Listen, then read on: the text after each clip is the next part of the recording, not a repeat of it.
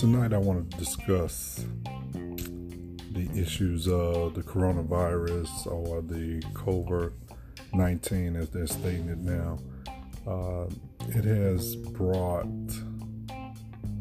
an unusual time for us, uh, not only here in the United States, but all over the world.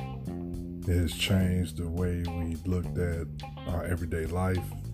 Uh, it has changed our normal way of life.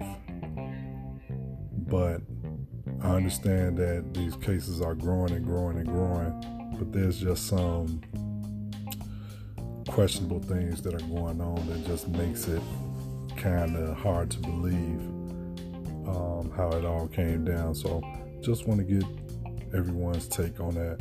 Uh, let's reflect over. It. I know it's it's hit home for some people because some family members, close friends, uh, the first responders, uh, people that we know that we uh, interact with in our everyday avocations of life has contracted this virus. And i know there are some people that's had the virus and has made a full recovery.